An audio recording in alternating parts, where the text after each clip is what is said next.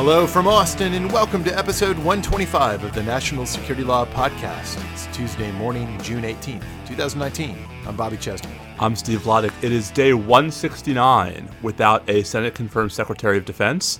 And that's not changing anytime soon. It's not soon. getting any closer, is it, my friend? As, as we as we sat down to record this podcast, President Trump, you know, who who clearly likes breaking news, right? uh, yeah. Uh, so President Trump tweeted that acting Secretary of Defense Pat Shanahan is withdrawing from consideration. I actually don't even think his name was ever formally sent to the Hill. well, there was some question about that. I, Yes. he, I think he himself announced that it was, but then there were people uh, kind of talking to journalists about how, well, we've not received it. Right. Something around Something a couple of weeks ago hit the skids right there, and now withdrawn. Yep, to, to spend more to, for you know for that that old chestnut to spend more time with his family. Okay, so wait, so is he going to also cease to be performing the role of the acting? Is he leaving the Pentagon altogether? and That's if so, that's a good question. when you have an acting SecDef who was the deputy SecDef, uh, do we have an acting deputy SecDef? There's an acting deputy secretary of defense, but I don't believe. But but the DoD succession statute doesn't actually mandate that he.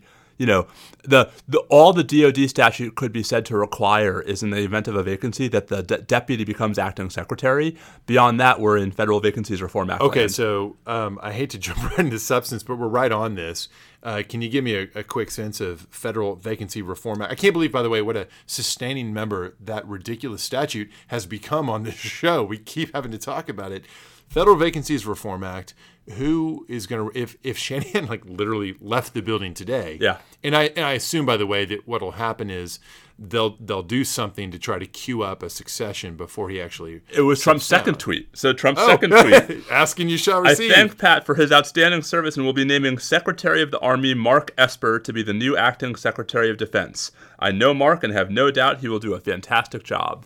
Okay, so from a federal vacancy Kosher. reform act, it is kosher. Co- As as as as the second most nerdy person I know on the Federal Vacancies Reform Act, I would never hold a candle to Ann O'Connell. Um, right? Um, I will. I can officially decree this a proper invocation of the Federal Vacancies Reform Act because uh, Secretary Esper, I believe, is Senate confirmed, and so falls under the go. auspices There of Yep. 3345A2.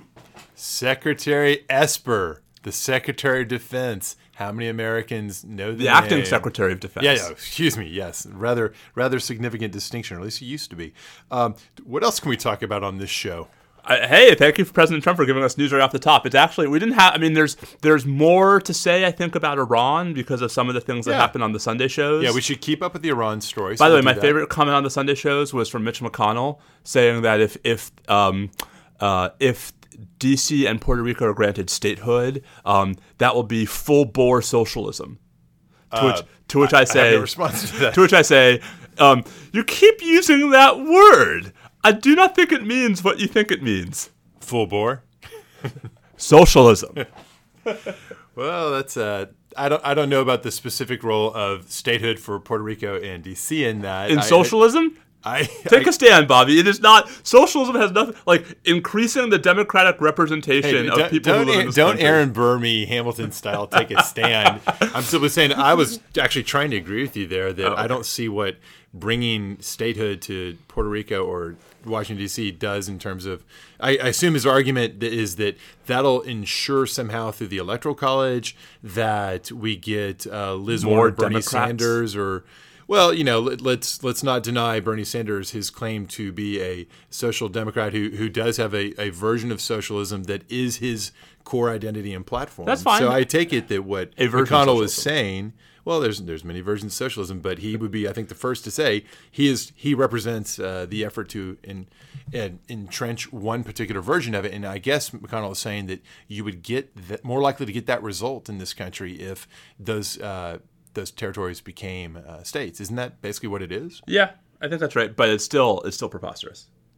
I guess I don't know. It, it sounds like it's a prediction that may or not bear out. If, if Listen, what he's I- if what he's saying is this increases the chances we get Bernie Sanders as president, that doesn't seem preposterous. No, okay, fine. But if but if but you know, maybe maybe democracy is more important than, you know, politics. I mean like, you know, the uh, the, the notion that we're going to oppose allowing every person who lives in this country, every citizen who lives in this country, representation in Congress because we're worried that, you know, the people might choose someone we don't like. No, right. I, if if your point is that we shouldn't allow the the anticipated outcome outcome to decide this question.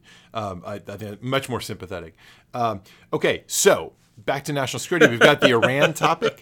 Uh, we have got some military commissions activities to report, as always. It's been a little quiet, I would say, over the past couple of months in the aftermath of, of the the Spath Palooza, but now we're, we're moving forward, sort of, or, or are we moving backwards, Steve?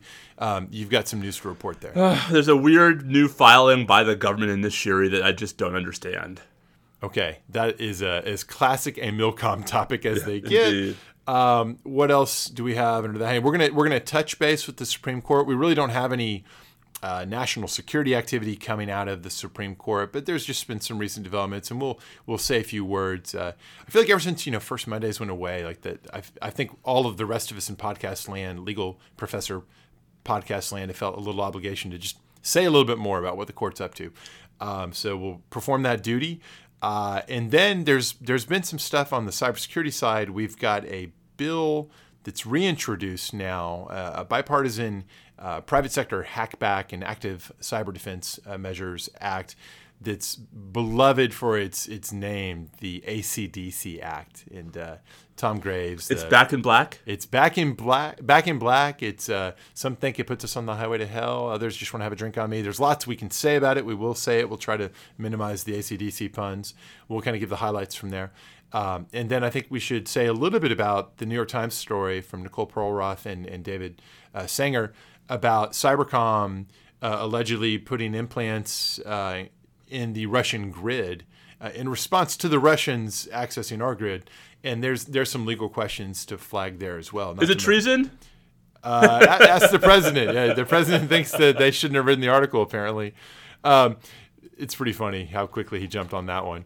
So we'll do all that, and then a little bit of frivolity. And we don't have a specific frivolity topic. We're casting about.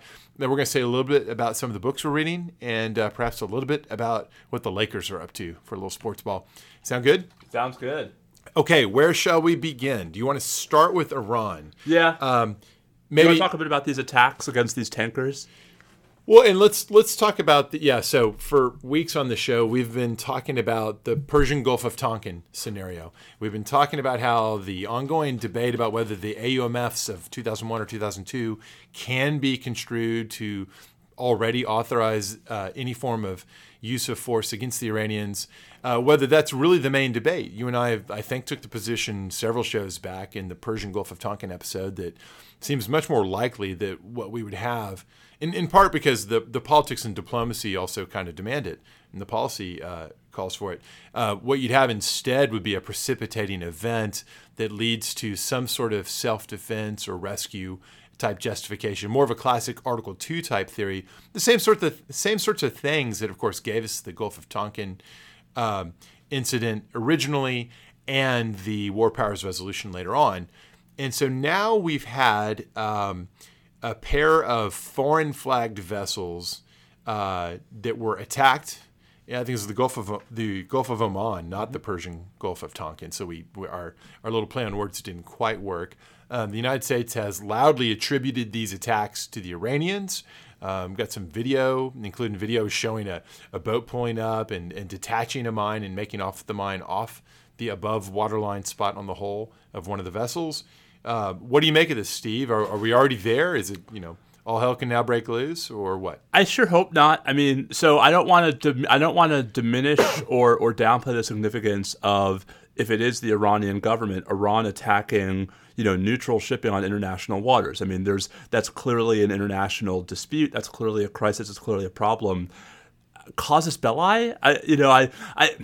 It seems to me that we have to be careful about the U.S. government's authority to participate in protecting neutral shipping right? And whether that kind of attack is a provocation that allows us to then use force against Iran. Those to me are different questions. So the, yeah, it's good to separate the policy question from the from the legal question.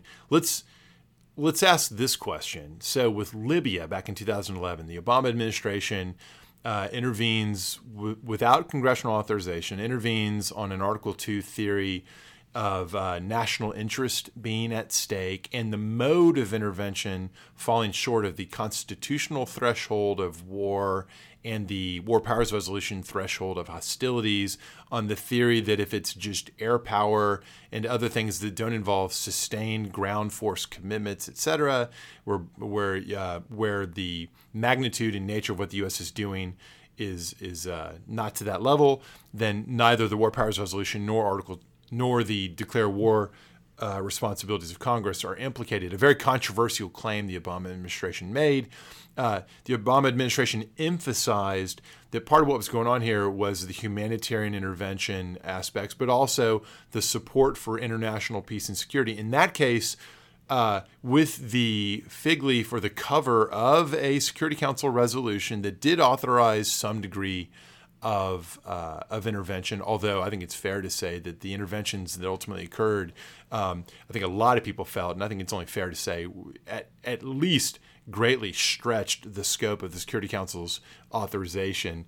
Um, this isn't that because we don't have Security Council activity at this point. So we might ask first if the Security Council were to authorize some amount of use of force to protect uh, international waters, protect shipping through international waters that would bring this, I think, quite close, depending on what the United States then did. But it would certainly bring this within the scope of the Libya precedent, I think. Uh, As a matter of international law. If we were not doing regime change, but we're instead um, protecting the shipping, maybe you know carrying out armed attacks yeah. in the, the Straits of Hormuz or elsewhere to protect shipping. Um, but but I mean, is this an administration that has to date been really sort of focused on arguments for collective uses of force under UN Security Council resolutions? Well, right. So so let's assume. So I don't think we're necessarily likely to get such a resolution. Although I really don't have any sense of where China and Russia are in this, but I assume they would play spoiler. Certainly, uh, it's possible. So assume no resolution. So it's not precisely on point with Libya. With this administration, I would think, and I think we've seen examples of this in some of the discussions about using force in limited instances, say the chemical uh, weapons used by the Assad regime. I, I would imagine they might say that, look, Article 2, anyways. And remember, the Attorney General, Bill Barr, has a very robust conception going back to his time in the George H.W. Bush administration. He's on the record uh, describing his robust conception of the scope of war powers the president can wield unilaterally. So I think that we'd likely see the Justice Department take the position advising the president they didn't have to have further authorization from Congress, even even if we don't construe the AUMFs as applicable here. That if there is a need to protect international shipping and the global economy and the U.S. economy from disruption of the energy markets through this sort of thing, I think they would take that ball and run with it. Yeah, I mean, I so so uh, Senator Tom Cotton was on. I think uh, I'm gonna. I want to say face the morning, so I like blend. face, face, the, the press. Morning. That's a good uh, collective. Face the press in the morning. An amalgam show. Seriously. Um, Face the Nation? I don't know. Anyway, um, it's on a Sunday morning show. Yes, talking about the president's constitutional authority to use force in response to these attacks. And I just want to say two things. First, this is the same Tom Cotton who gave a speech a couple of years ago at the Federal Society about President Obama's anti-constitutional agenda where one of his prime examples was Libya. Oh, was it? Oh, yeah. Ooh, awkward. Um, well, you know, who cares about consistency anymore? Um, but two, I actually, I, I have a much easier time buying the argument that any authority to use force in response to these episodes derives from international law than the argument that it derives from Article 2, right? That, that if the relevant actions were taken, right? If, if we saw the right stakeholders at the international level pushing back, you know, because Article 2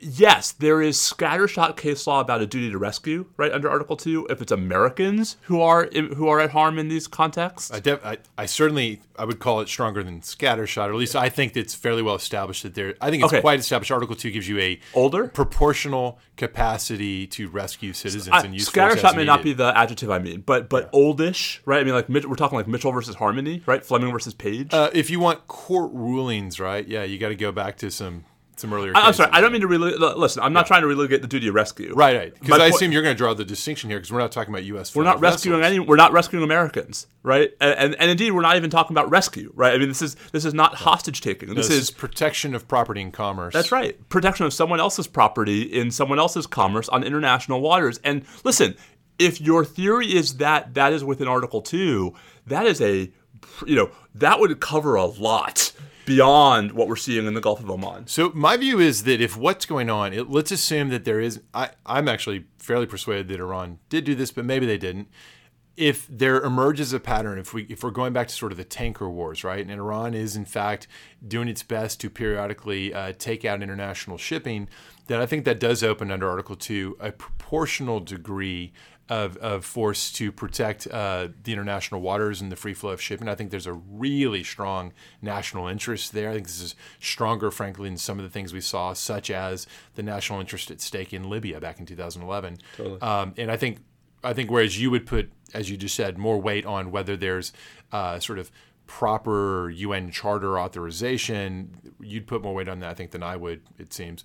Um, but I think as long as what they're doing is proportional to the attack, and basically if it turns into a replay of the tanker wars where we're, the U.S. Navy and maybe other, you know, CENTCOM more generally are protecting shipping and occasionally using force against the Iranians uh, to achieve that end, but not going further, such as regime change or, you know, outright invasion, I think that's within Article 2. I actually don't even think that's that much of a stretch. But I agree that it's it's a almost a category mistake to talk in terms of the uh, the rescue authority. I think that's that's yeah. not what we're talking about here. Um, the drumbeat, man, it's it's it's getting louder. The problem the problem is that it's it's not there's there's a temptation to view this as as sort of the the Bolton agenda, right? um, and that therefore that it's all sort of being manufactured. But the Iranians do have a part to play here, and they are they are unfortunately, at least to some extent, seemingly playing that part and then bringing us closer. Um, part of what's fascinating, though, to kind of get away from the, the legal aspects, but maybe not so much because it really is at the heart of Article 2, uh, it's really not clear that President Trump is on board with this beating of the drums. In fact, he described the tanker incident as really minor, dismissed it as unimportant, and really kind of poured cold water on the idea that this is a lit fuse getting us over the hump towards actually direct uh, military engagement. And I think that's very consistent with what we with what we know, which is that for all his aggression on all these other dimensions, when it comes to overseas deployments, uh, you know, he'll talk a big game, but he's actually as has long been characterized as somewhat of an isolationist, or a or at least a, a, a sort of a strict realist in the sense of not believing that the United States can actually affect these types of world events through the overt use of heavy footprint military power, and has been reluctant to see us do that, and has has wanted to pull back militarily in some places. This really could be a place where Trump is actually acting as the brake himself. Imagine that. I know, right, but it's uh, it just shows the complexity of the real events as opposed to the caricatures and the drift of war power, right? Because I mean, I would think that whatever one thought the the sort of bare minimum of Article Two authorities were, if I were a member of Congress who aggressively supported the notion of the United States taking belligerent action in this context, I might, heaven to Betsy, think about introducing legislation to expressly authorize such belligerent action. Try to corner the, try to kind of shame the president somehow, or politically, or box him into actually having to use the authority, or actually take you know take seriously your institutional and constitutional obligation as a duly elected legislator. Uh, be careful what you ask for when the uh, when the Tom Cotton Act uh, to uh, direct the use of force to topple no, the no, no. Listen, I, I, I, I think I have been clear to the point of a broken record about this. I would far prefer undesirable legislation to no legislation that simply drifts and allows for the attrition of war power, right, from from the you know from the from Congress to the executive branch. Hey, look at you! You get a little bit of both. Worst of both worlds. the worst of both worlds. Yay! that, I mean, episode title? episode title. There I mean, you go. I mean, what else is true about the Trump administration besides like in so many respects, it's the worst of both worlds. Um, well, you know, maybe your silver lining is maybe the president in this case is acting as a brake on a march towards war with Iran, and you can you can at least if uh, listen if he is enjoy that. if he is, I'll be the first person to say more power to him. But you know have some control over your administration, man, if that's true. Well, it, which raises the interesting question: Does any of this have anything to do with Shanahan withdrawing? So I don't think so. I mean, so as as as you have been doing your usual erudite discussion, and I've been my usual sort of scatterbrained uh, interlocutor, um, I've been reading the Twitter, and apparently this is actually all about the continuing fallout of this ugly episode involving Shanahan and I believe his ex-wife oh, some no. time ago. Um, that's what's being reported anyway. Wow. And so there was just some sense that as more and more of news was coming It's out, like a this is like a classic confirmation skeletons in the closet deal. hundred percent. Whoa! Wow. and that and that and that some of this was actually a result of the FBI's vetting investigation. Yeah. Details of which may or may not have been shared with members of the Senate Armed Services Committee. wow, that is some serious stuff. Well, So- yeah, that's this whole situation sounds like it's increasingly unfortunate. Listen, I, I, I mean, I don't, I don't know enough to say about the, the specifics of the Shanahan course. affair. I will just say that 169 days is way too fracking long to be without a Senate confirmed well, Secretary no, of Defense. to, to tie it into the confirmation separation of powers issues. So if there is some disqualifying past skeleton, of course we don't know anything personally about it, but if there is something like that, this is this is why you have the confirmation process and why you have the background search and background investigation and why if it turns out someone has to withdraw, maybe you do want the system to not simply circumvent all of that by permanently having uh, acting figures instead of people actually have to go through this process. Well, um, turning uh, across the waters and zooming Speaking, around of, speaking the globe, Speaking of military things I don't understand, the military commissions. There's a filing that got under your skin, believe it or not. I, I know who could who could believe such a thing. All right, so so what's going on? We have a, a spath related ruling. What what is happening? Uh, Not a here? ruling. So so there is um, the. We should start by saying because I think we mentioned this very briefly in a prior episode, but just so everyone's clear, the government has now formally abandoned um, any opportunity to challenge or appeal the D.C. Circuit's April 16th, I think, ruling in Nashiri. So years of spath rulings blown up. and no further uh, appellate mechanism for reinstating them. So Nashiri's got to reset the clock. The mandate time- has issued in, we have a hot tub time land. machine situation going on there. All right. Um, so there is a fight going on between Brigadier General Baker, who is the Chief Defense Counsel, and the new Military Commission uh, convening authority um, over efforts to have the Military Commission convening authority detail a new, quote, learned counsel, unquote, to Nashiri's case. Um, they've actually, the civilian, Baker has found someone. Um, Anthony Natale, uh, I think it's Natal, it might be Natale, I hope I'm not but- butchering that. Okay. Um, who's currently a, a supervisory federal public defender um, in so- South Florida who has capital Okay, experience. Capital qualified counsel. This all Checks the sounds boxes. useful, good. We're done. Right. So before the D.C. Circuit's decision in Al Nashiri, the convening authority denied the request on the ground that there was no need for a learned counsel because there still was one in the form of Rick Kamen. Kamen, right, one of the lawyers who had been excused by General Baker, leading to the 10 layer dip and the Spath Yeah. Michigas and the blah, blah, blah, blah, blah. if you've got someone who's qualified and wants to do it, Yeah. why try to force it to be someone who does not want to do it? and indeed who has What's a pretty good legal that? argument that they'd been properly and lawfully released right from their obligation anyway so the last exchange between um, Baker and the convening authority had been on April 10th when the convening authority had rejected Baker's request. Six days later, the DC Circuit uh, and the convening authority's whole argument was that uh, currently binding precedent, right, settled beyond her ability to dispute that Kamen was still technically on the case. So it's sort of a like, look, I'd like to let you go, but I can't. My hands are tied here. You got to stay on. Yeah, I mean, it's not written that way, but that's sort of the gist. Okay. Um, six days later, the D Circuit says, nope, your hands are untied, right? Because all these rulings, including the CMCR rulings, are all now gone. Um, and so, not surprisingly, Baker now says, okay. So now let, So now let us let do it. Go, yeah. And the convening authority said, um, yeah, you know, we'll, we'll think about it. So the so Baker, uh, Baker, not Baker. So Nashiri's lawyers have filed in the military commission a motion to abate the proceedings Bateman um, again. until the learned counsel issue is resolved. Yeah, fair. Which hopefully will be soon because now that the now that the government's dropped their Nashiri appeal possibility, presumably even the convening authority can say, "Oh yeah, you've got this person who wants Yeah. to be the the learned counsel." We all want to move forward. Let's do go. this swap. Let's move along. right. The government is opposing. Why? So What? what is the point? Even if they have some technicality to raise, So the government why? filed a the government filed a response yesterday to the motion to abate proceedings, right? That says the motion is not ripe. Um, the convening authority has denied the request because Kamen still hasn't been recu- released. To date, neither this commission nor any court has released Mr. Kamen. They're trying to relitigate. They're literally trying to relitigate. So go beneath the surface here. Is there some advantage to the government's case by somehow trying to keep the status quo as opposed to allowing in the swap. I don't. I, I I literally don't understand what the government's doing here. Like other than fighting Just for lit- fighting for principle, sake is what it feels or like. fighting for some principle I don't understand. Now, if I it's mean- fighting for principle, that could be defensible. So, so I, I mean, I- so if Mark Martins were here, right, what he might say is, we still believe that Spath's substantive analysis of why it was up to him and not Baker to release Kamen was correct. Okay. right, and here's, and I should, and I should say, I mean, the government says, um, in light of the changed circumstances, Mr. Kamen originally applied to withdraw. That's a euphemism. Yes. The government will not oppose Mr. Kamen's release by the commission if the accused consents. So the government's saying, like, Okay.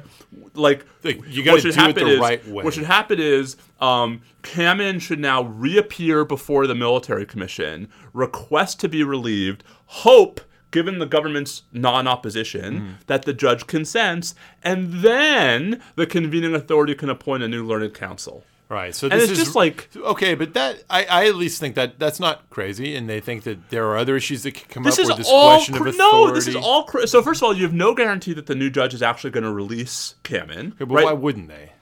I don't know, but also if you're Kamen and you think you were properly released in the first place, Sure. No, why I would you? it. Why would you participate in a proceeding that you believe is beyond the military's jurisdiction? I, I to- totally get it, but I, I just think that what you're what you've highlighted for me is that the office of the prosecutor is taking the position that the the Milcom judge has to make the call.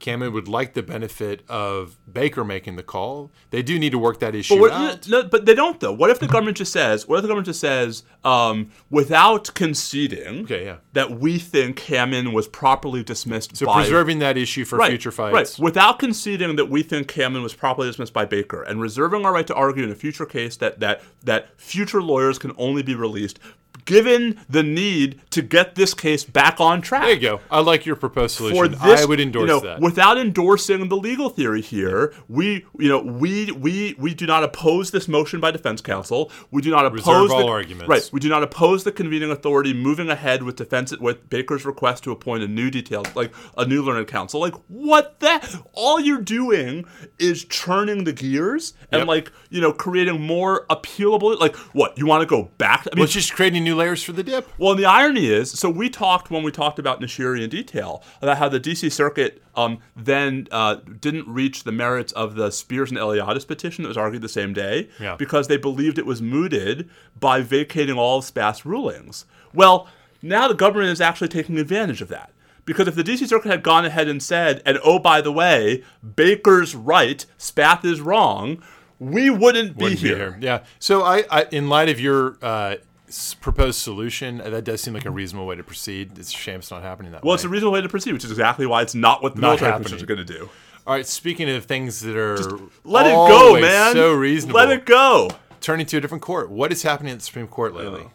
Ah, so so it's late June, which means I get my annual uh, uh, uh, uh, weekly trips up to Washington to help CNN. Are you gonna like stand on the steps of the court and like thumb through the slip opinions? so you're not right allowed to stand on the steps. out? You're actually in front of the court, out on First Street, where it's quite warm. Um, so actually, the way I do it, Is this gonna be like Anchorman? Like you're there with your crew, and then right next to you is your rival crew. oh, it's from- totally they're they're they're like shoulder to shoulder. Are, so who are like who are your opposite numbers? Do you have some sort of you know? I'm kind of picturing. Uh, I don't My, know you know, some other so professor I'm not, the I'm not. I'm not the reporter, right? I'm the, I'm the the, color I'm the- commentator. I'm the, color commentator. The only, the only real obvious um, um, comparador is our friend Kate Shaw at Cardozo Law School. Kate is ABC's. Kate is to ABC what I am to CNN, although she's better at it. Um, That's and- awesome. and so, so Kate and I often, you know, this is this is when we get to catch up. Um, but I actually we do a weird thing. So just for folks who haven't been with us for a prior June uh, episode, so one of my jobs for CNN is I help them sort of break down what the Supreme Court's doing in real time. And for the last couple of major decision days of the term, they like to have me actually at the court because oftentimes there's a lot. Um, so I, I think I talked about this last year. I actually usually park Bobby in the cafeteria. Um, and the virtues of the cafeteria are um, you're not standing outside in the blazing sun. Uh-huh. I can actually read my laptop. Yep. Um, as Right. opposed to like standing and holding it, right? Um, and I'm close to the press room without being in the press room because I'm not allowed in the press room because I don't have a hard pass. Um, and so I'm sort of in between the camera position outside and the press room. Man, this is some serious inside baseball. Seriously. And are you are you calling in your commentary? Yeah, so we're, there's a conference call. Just we just have a run-in conference call where it's the um, Ariane DeVogue, my boss, who's in the press room, um, the producers back in Washington and Atlanta, a couple of the lawyers. I mean, it's it's quite a it's quite a. This is how the sausage is made. I love it. It really is. So anyway, uh, I say all this just to say. So there was some, I think, fairly big news yesterday. Um, although the bigger news I think is still to come this Thursday and then next week, because um, the court's going to be done by the end of next week with this term. Yeah. So to me, the the sort of the the two biggest things that happened yesterday. Um, first, we're in Gamble, the big double jeopardy case. The court, I think, not surprisingly to me, um, reaffirmed the separate sovereigns doctrine, which basically mm-hmm. says, um, notwithstanding the double jeopardy clause, it's not a violation of double jeopardy if the state and federal governments separately try the same person for the same offense because they're not the same sovereign. Yeah, we talked about that previously. It has a connection to our show because, Indeed. of course, it, it looms uh, in the background of some of the Trump related investigations um, in part because the federal the, the president's pardon power does not extend to state criminal liability. So the uh, separate sovereigns doctrine, uh, to me, that's the sort of thing that was just like kind of well settled black letter law uh, when I was in school, and I was a little surprised that it over time had become something that was in question again. I'm not surprised that the court, in fact, did not change what I took to be pretty well settled authority there. Yeah, no, I'm not either. Um, you know, I think it's interesting that so Justice Thomas had been one of the two justices, along with Justice Ginsburg, who had asked the court in a 2016 case, I think it was Puerto Rico versus Sanchez Valle, to re, to not to overrule the separate, but to at least look again, yeah. right? To think about it, to take a future case where they could actually think about the doctrine. And Thomas says, "All right, I've thought about it, and I actually think it's right." Yeah. Okay. Um, and Ginsburg dissents. Um, in way for you know, there's a lot I like about Ginsburg's dissent. I'm just not sure, like especially her policy concerns. I'm just not sure that the that the text is so is so. not so sure the Constitution reflects all her policy concerns. Well, you know, but that's I mean, heaven forbid. I actually think maybe sometimes the Constitution's not. No, I'm so policy. pleased. Oh. Um, then there was Gorsuch's dissent, which is sort of a. The, he has some weird views about the relationship between the states and the federal government that I think are not necessarily shared by any of the other eight justices. Uh, do tell was it sort of like an anti-federalist Luther Martin kind of take? No, uh, no, it was not a strong. It was not a strong anti-federalist position. It was a very Unitarian position. Um, Interesting. In his argument for why, yeah, of course, if he's not dissenting, then you would you would actually have a sort of a, a blended view, right? And and you know, I mean, I I for one, I mean, you know no fan of Justice Kennedy, but his concurrence in the term limits case, where he talks about how the founders split the atom of sovereignty. Like, I actually think that's a really useful mm-hmm. metaphor because I think that's part of why the separate sovereigns doctrine, although it seems unfair, um, is not inconsistent with the letter of the. Now, the the real answer, I think, and this is why I think the, all the Trump hysteria about yesterday's decision is is overstated, is let the states figure it out, right? Let each state decide whether, as a matter of state law, they're going to ban successive prosecutions for overlapping conduct. And New York has such a law, or at least, it, you know, it may not for much longer, but it has for now um, a law that bans um, state prosecutions that would otherwise violate double jeopardy if there's a prior federal prosecution for the same conduct. That's why I don't think this will have that big of an effect on Trump Trumplandia. Interesting laboratory of states issue there. And then one last thing I want to say yeah. just about Gamble. Um, I don't want to sort of get this is not the place I think for a long debate over stare decisis, but I think Justice Thomas has a very strongly worded um, discussion in his opinion about how he thinks the court applies too high and too subjective a standard in deciding when to follow and when to not follow precedent, and that he would simplify it down to whether, in the view of the judge deciding the case, the precedent is, in his words, demonstrably erroneous. Um, I have some strong feelings about that. You know, I think a lot of people have strong feelings about that. Not really a national security topic. Well, no, but I, so we talked about this a little bit yeah. uh, in the hall before getting started, and I was a little surprised to see both in, in our conversation and, and just glimpses of what others were saying online just quite how excited people got. Of course, I, I think for a lot of people, the, the natural, the human thing to do is look at that and think, all right, what does that mean for a precedent that matters to me? Right. This is building intellectual groundwork to challenge something that someone might like you know like Roe, Roe and Casey. Yeah. Uh, some people don't want to see overturned.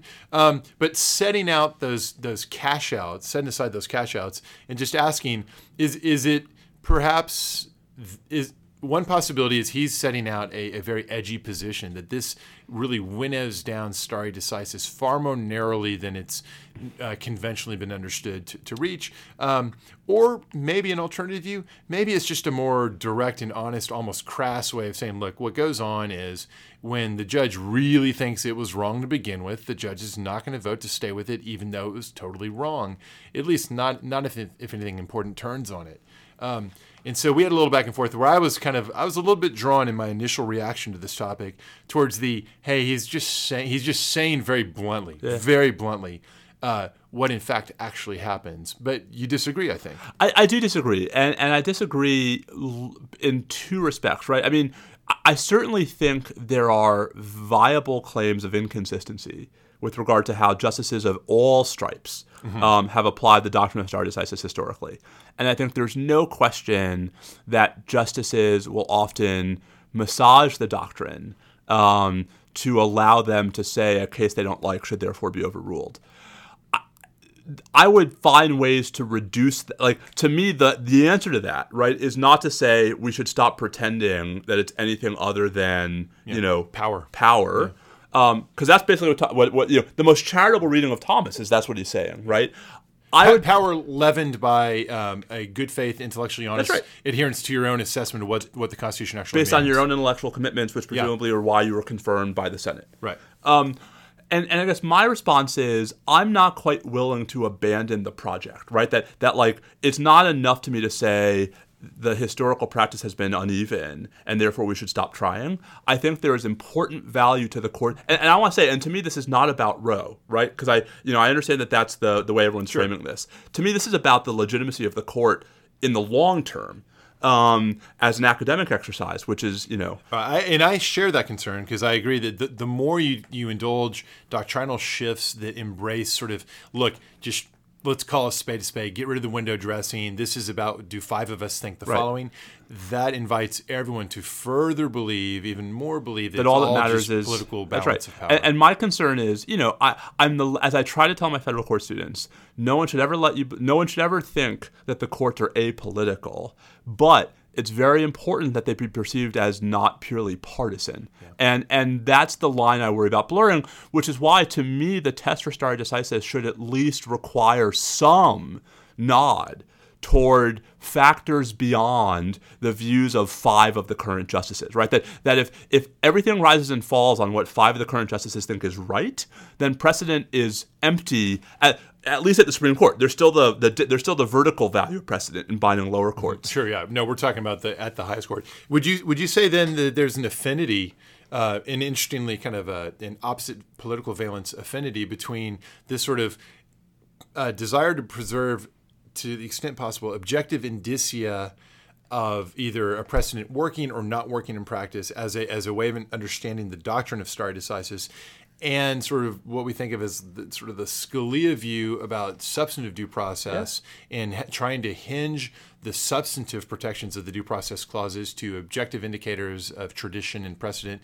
In both cases, to avoid having it simply be a five vote preferential judgment. I, I do think there's similarities there. I will just say that in the case of Scalia's effort and the court's effort in Glucksberg, right, to objective objectivize. I don't mean objectify, right? Right, but I, I'm with you. um, uh, substantive process. I do think that in that context there is the separate concern I have that if we admit, as a matter of originalism, that the court's modern substantive due process doctrine is doing much of the work that the drafters of the Privileges or Immunities Clause of the Fourteenth Amendment meant for that provision to right. do. Thank you, Slaughterhouse. Right. Then I think there's there's I have less concern about the project than Scalia does, right? Because I think it's just using a different clause for the same To restore. to restore the what what even Justice Thomas would say, right, is the clear intent of the drafters of the Constitution's text. But leaving that aside, so so I just you know I'm worried about a world where we give up the ghost of even trying to tie overruling precedent to anything beyond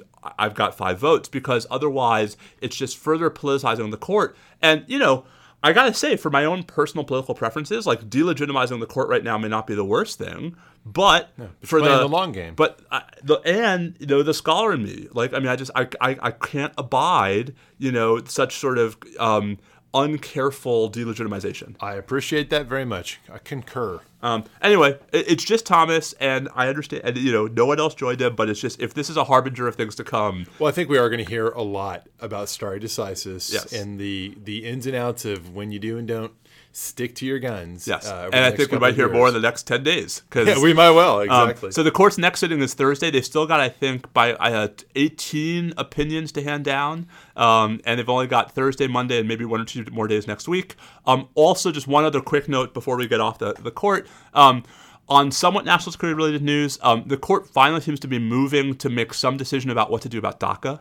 Um, deferred action for childhood arrivals, which, as immigration law, we think sort of fits in the ambit Sure. of our show. Close enough. Um, the court had been sitting on, uh, I think it was three or four petitions in the DACA cases for months, um, and had just turned down the government's request to expedite a new petition in a Fourth Circuit case, and yet all of a sudden they're, were back on the the conference list. Um, meaning they were discussed at conference last week, um, and they weren't acted on on Monday, which suggests that there might be either a cert grant coming, or perhaps Or dissent from a dissent from the Yeah. denial, or perhaps um, something in the census case will give the court a basis for a so-called GVR order, granting, vacating, and remanding, and basically saying reconsider this the, the, in light of this new precedent. It's like a okay, interesting. All right, watch that space. We'll uh, continue with our Supreme Court coverage. Because it's going to be uh, the next ten days are going to be as as as the kids say lit. That's what they say about SCOTUS. Um, lit SCOTUS. You can be you can establish a new podcast just on that. I, I don't ha- I don't I barely have time for this podcast. Fair enough.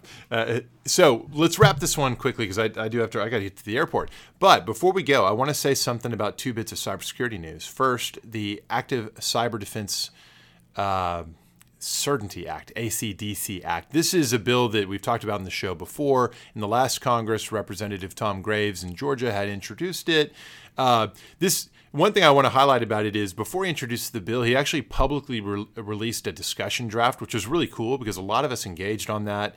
And then when he finally, in the last Congress, introduced a regular bill, uh, it reflected a lot of the input that various people had publicly engaged on. I thought that was very cool. Nice model of notice and comment potential legislation.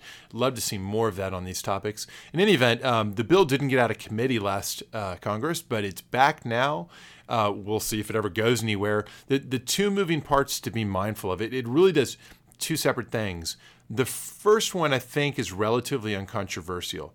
In both cases, what's going on is is concerns about the uh, deterrent effect of the Computer Fraud and Abuse Act on those who are themselves victims of a hack where there are certain steps they want to take either at the moment or in the while the hacking's in progress or perhaps in anticipation of it that would either arguably or definitely would involve out of network activities on someone else's computers, either the computer of the attacker or, frankly, more likely, the intermediary systems through which the attack was routed. And, and of course, if you go into any of those systems without authorization, you may be the victim, but you're still gaining unauthorized access to those systems. That presents potential civil and criminal liability under the Computer Fraud and Abuse Act. And so, with with some famous uh, potential exceptions you occasionally hear about, for the most part, um, corporate counsel tell their clients or individual clients, uh, don't hack back.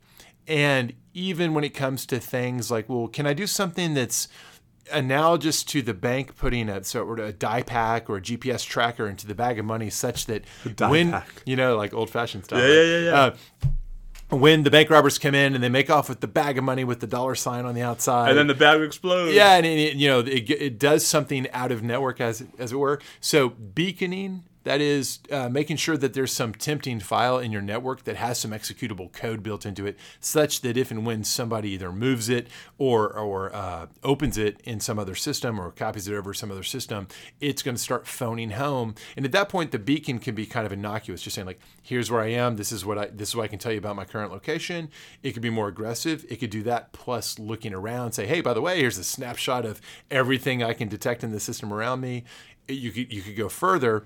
Um, the first part of the ACDC Act is to clarify that um, what I would characterize as simple beacons, phone home beacons with location, that if what you did was you put that in your own system and some jerk stole it and copied it and put it elsewhere, that's okay. It won't be a Computer Fraud and Abuse Act violation in that case. Um, the statute would be construed as not to reach that circumstance. I think that's that just seems like a smart idea. Uh, it's not clear the Computer Fraud and Abuse Act forbids this this to begin with, but plenty of people think it might, and that creates a deterrent effect towards doing something that looks like a good defensive measure.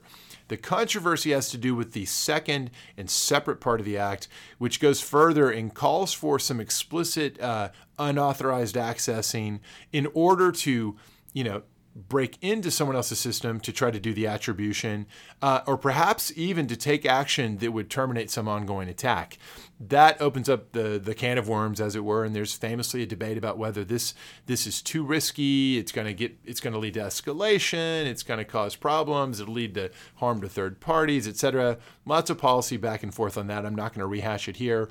I'll simply note that there is a requirement in the statute that the statute would, or the bill rather, would require the party who's going to engage in one of these active cyber defense measures, they've got to first send a heads up to the FBI uh, Joint Cyber Task Force.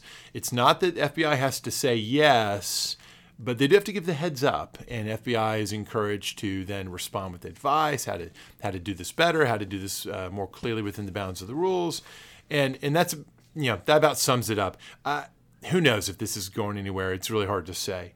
Lastly, uh, New York Times, David Sanger, Nicole Perlroth had a great story over the weekend uh, describing allegations or, or, reporting that Cybercom has actually penetrated the Russian grid in various unspecified ways.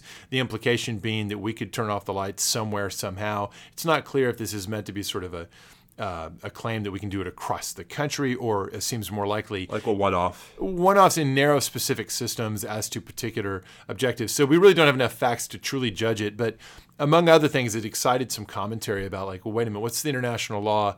Not, not only that, it excited some tweets. Oh yeah, the the president was the president himself waited. The, the, the, he says the Times is failing, etc., but also says this is treason. So it's you know it's he it's, does that just to make you mad. No, you know what though? I mean, this is especially dumb on his part because you know calling it treason is is as someone pointed out. I don't remember who it was. Like you know, you're only you're only actually raising the visibility and the profile of the claim. Well, Streisand effect, right? But yes. also it's seemingly confirming. That's what I'm saying. Yeah. So it's like you know we, we I, have mentioned this before, right? That that during the World War II, when the Chicago Tribune published that the that we had beaten act like it didn't happen. That's a, yeah. The Roosevelt administration, right, was like you know wanted to like send them all to the you know to the gallows, um, and was persuaded, I think, by Biddle, right, that then Attorney General, right, yeah. Francis Biddle, um, that um, the worst thing they could do was give it any was yeah, give draw any, attention to yeah, it. was draw attention to it. Well, so good job, got, Mr. President. well, this one got plenty of attention. So two things I want to highlight from it. One, um, there were questions people were circulating about what does this mean from an international law perspective.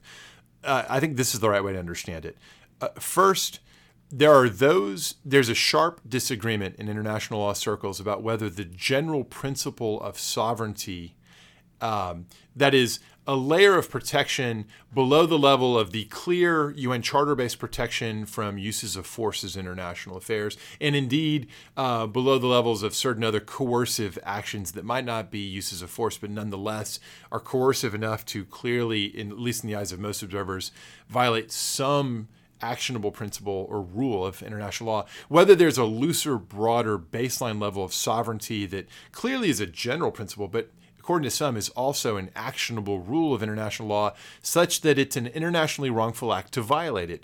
Some would say that getting into implanting malware in, in someone's grid, some would say that that's an internationally wrongful act because of the general principle of sovereignty.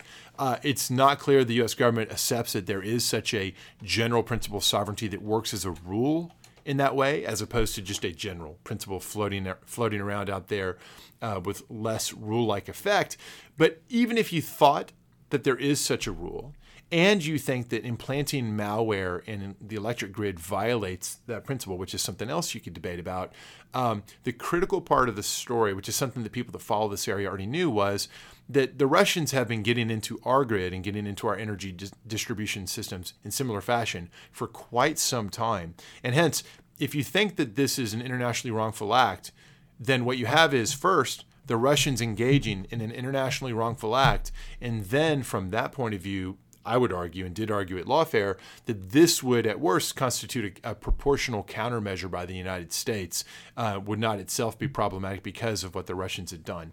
So, so there is that. Now, having said all that, Steve, I'm gonna have to run in a second. I think we should get ourselves some frivolity before we go because we have to tide ourselves. We gotta, be, we gotta be we gotta be frivolous for at least a minute, or more frivolous. More it's all frivolous. relative. It's all it is all relative. Do we even have an episode title? Uh, uh worst of both worlds. Oh yeah, worst yeah, of both worlds. I think it's good. Um, as opposed to uh, the best of both worlds, which was right the the the, the season four Star Trek: The Next Generation cliffhanger. Wow, that a two part show. That's yeah. right. Yeah, yeah. That's that right. was a good one actually. It was. Um, that actually I don't remember the specifics, but I recall thinking that. you don't remember the the Well, Borg? you, you just got to remind me which one it was. Was this Locutus? this is Locutus. Locutus. and and the Borg and the, the, the Borg heading for Earth to destroy Earth. And, Yeah, yeah, yeah, yeah. and Locutus right, of that's right. Borg. No, that's good. That's Captain good. Riker. Right. That's, that's some quality for vol. You know, we may have to uh, set up and maybe get some listeners in on this. Like, let's pick some episodes we're going to rewatch. Oh, Star Trek. I Next could do off the top of my head, I know. five I know you can, but I'm not prepared, and I want to be prepared for this. so I'll, I'll just put this out there now, and then you can you can come up, you can you okay, can react. Nomin- let's have a let's nominate uh, episodes for rewatching and review. Star Trek Next Generation. We can deal with other From uh, five to one. Uh, sure. Okay, Okay. give it to me. So four and five are Best of Both Worlds parts one and two. Okay. Um, the Okay. the season four cliffhanger, right? The Borg. Okay. Um, let's see. Um, three. Um, uh oh, I may one out. I, I may be one short. All right, That's right. Three, three. This is going to be controversial because I don't know that everyone loves this episode, but I really do. The Pegasus, Okay. um, from season seven. Okay. Um, two um, is many people's favorite TNG episode and my second favorite, Inner Light Okay. um, when Picard, um, when the probe, and he thinks he's someone else, he thinks he's this person on this other planet, and he lives the whole life. Yeah, yeah, yeah, yeah. Um, and my favorite episode of all time, season three, yesterday's Enterprise, oh, that's good. the the Enterprise C. So, so not the finale doesn't make it. No, No. uh, all good things must come to an end. No, I mean, I, I, I, I am not one of those who hated the finale, but I don't put it in the top five. I don't put it in the pantheon. Yeah. But by the way, my my sister in law's husband, Matt Mira, who is, as I said before, is much more talented and creative than I, um, is co-host of Star Trek: The Next Conversation. Um, which is this podcast that goes back through every episode of the Next Generation and sort of breaks it down. Oof. Okay. The temptation will be to actually like draft off of their efforts, but I'm not. Let's let's start with your list. Listeners, uh, if you're fans, uh, nominate some others. Yeah. We'll rack them and stack them, and then we'll start watching them and. And I'll tell you why my five are still better. Present your argument. Um, that actually wasn't our plan for Volley. We were going to talk. no, that's good. But um, I, I want to say a quick word about summer reading because someone had tweeted us to ask us. Um, just off the top of my head, as I think I said before, my pleasure reading is always like judicial biography or judicial history. I know. Um, and I think I mentioned the last time we talked about this that I just read Joan Biskupic's new book about Chief Justice Roberts called The Chief. Um, Evan Thomas's, I think, really cool book about Justice O'Connor called First, um, which, by the way, I'm reviewing for Jotwell next month. Oh. Um, two new additions to my reading list for my short to co- short, soon to come vacation. Um, so the first is Stephen Budiansky's Oliver Wendell Holmes: A Life in War, Law, and Ideas. I am very excited. oh, about that actually this. sounds great. Right? I may actually follow suit on that. Um, and then the second is less biography and more history. It's Michael Bobelian, Battle for the Marble Palace, Abe Fortas, Earl Warren, Lyndon Johnson, Richard Nixon, and the forging of the modern Supreme Court. Basically, Dang. how right at the end of the Johnson administration, like the that that year from like the summer of '68 to the summer of '69, What a time. was so cataclysmic from the perspective of the the shape and scope and and the shape and composition of the current Supreme Court. Oh, that's good. Okay, well, you've disrupted my plans because some of that actually sounded appealing to me. Um, I just picked up a copy. I've not yet started in on Neal Stephenson's uh, Fall or Dodge in Hell, which I'm pretty excited about. Love me some Neal Stephenson. Yeah, it's hard. It's hard not to like that. And he was just here, or at least he's coming here. I think tomorrow. Um, I think he's gonna have a book people appearance, and I'm gonna be in uh, San Francisco. So that's really driving me nuts. So that's too bad. What else? Oh, I. You know what? After I had a little Game of Thrones withdrawal, so you know what I did? Hmm. I went and pulled book one off the shelf and reread it the other day. And how was that? Uh, it was so interesting to go back. I mean, it's been a really long time since I read the original volume of Game of Thrones. Um, it moves, the pace is way, way quicker in TV script like than I remembered. A- and, and I think different than the later volumes where Uh-huh. Right. he just starts Right. really wallowing in Yeah, by volume detail. three, I was like, uh, It starts slowing down quite a bit. You need a scorecard. Um, so that was that was really cool. Second observation: the number of things that, if the TV show's denouement was is, is predictive of where the book series is meant to go and was always meant to go, the number of heavy-handed foreshadowings that are now clear in retrospect, it's unbelievable. It's like every single conversation, like in the first part of the book, it's like, oh, well, that's foreshadowing this or that's anticipating that. That's just telling you something you need to know. I mean, it was it was it was quite right there on the face of it. Uh, especially some of the, the the Jon Snow stuff, but also some of the White Walker others stuff. Um, all this has happened before. All this will happen again. Exactly. So I'm, I'm now kind of trying to decide like, do I want to reread the whole series? I think I might because it's it's so fun and it reads so quick. I think that that enthusiasm will wane as I get into volumes, you know, later in the series when he really does start just keeps adding new stuff. The story you feel the storyboard beginning to branch off too far away into the horizontals in any event, um, plenty to read between now and then. Seriously, and, and, and lots of Star Trek episodes to watch. And on my flight to San Francisco this afternoon, I will watch some more season two Westworld, so I continue to get. There you go. So we can soon do a Westworld season two recap. Because I mean, it, it, it all, it's all, good. It, I'm completely hooked now. It all breaks loose. I appreciate you pulling me back into it. And, and, and wait till you see the season three teaser once you actually are all the way through season two. Oh, I can't wait. So, all right, good. Um, this actually might be like our shortest episode in a long time, but yes. hey, you got to play in the catch. Yes. So, all right. Uh, he is at Bobby Chesney. I'm at Steve underscore Vladeck. We are at NSL Podcast. Uh, we'll be back, I think, sometime next week. And then we've got a July 4th hiatus coming. So, you know, if you're going to make some news in the national security world, do it soon. uh, and send us frivolity topics because, as you can see, we're sort of fishing here. Yes. Um, stay safe out there. Adios.